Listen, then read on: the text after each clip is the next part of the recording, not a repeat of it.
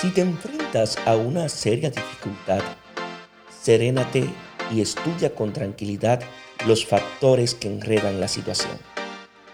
Pensando con detención en los hechos y analizándolos, puedes lograr una visión objetiva del problema y descubrir pistas para solución.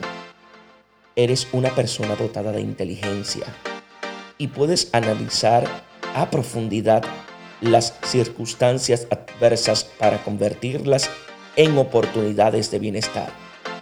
No aceptes declararte derrotado.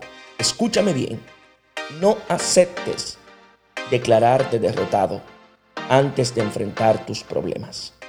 Dios os bendiga en sabiduría y en santidad.